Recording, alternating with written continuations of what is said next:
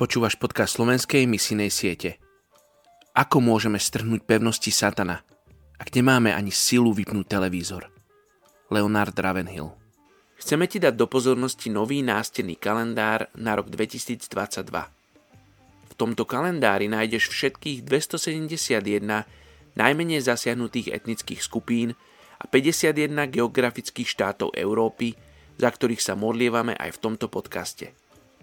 Tento kalendár vznikol v spolupráci so sieťou PEM, čo je letničná európska misia, v ktorej spolupracuje 35 národných misijných organizácií.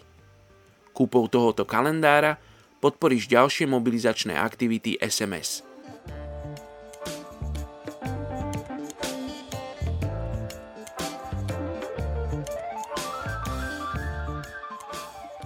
Piata Mojžišova, 20. kapitola, 4. verš.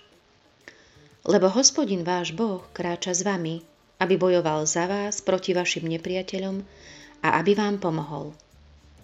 Dnes sa budeme spoločne modliť za etnickú skupinu Turci v Turecku. Je ich viac ako 59 miliónov.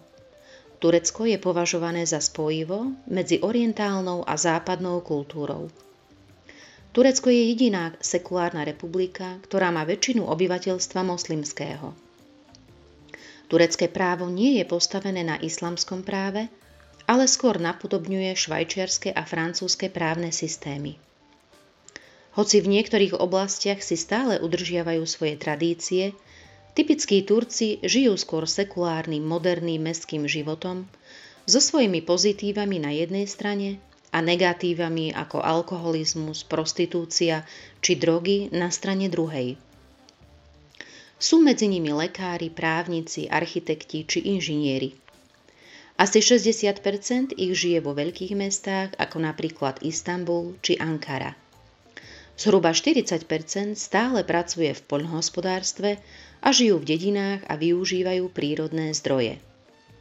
Niektorí rolníci žijú ako kočovní pastieri.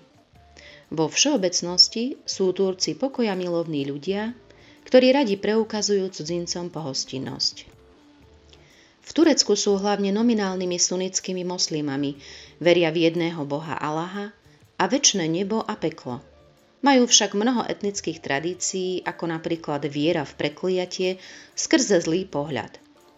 Judaizmus, kresťanstvo a ich proroci sú u nich vo všeobecnosti v rešpekte. Biblia aj film Ježiš boli preložené do turečtiny a pracovali s nimi misijné organizácie. Napriek tomu sa Turci stále pevne držia islamu. Nebeský oče, ďakujem ti za Turecko.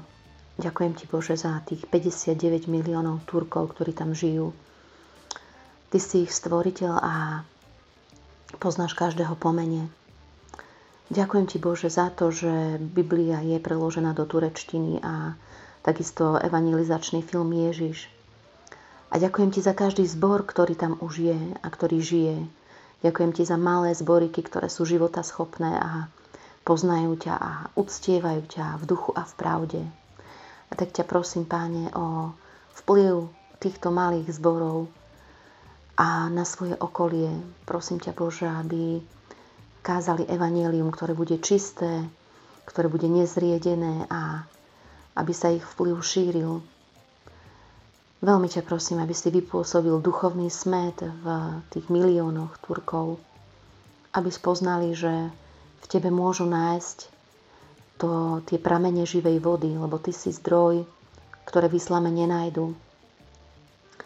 A takisto ťa prosím, Bože, aby si upevnil a ochránil kresťanov, lebo hoci možno prenasledovanie tam nie je zjavné, ale skryté určite existuje.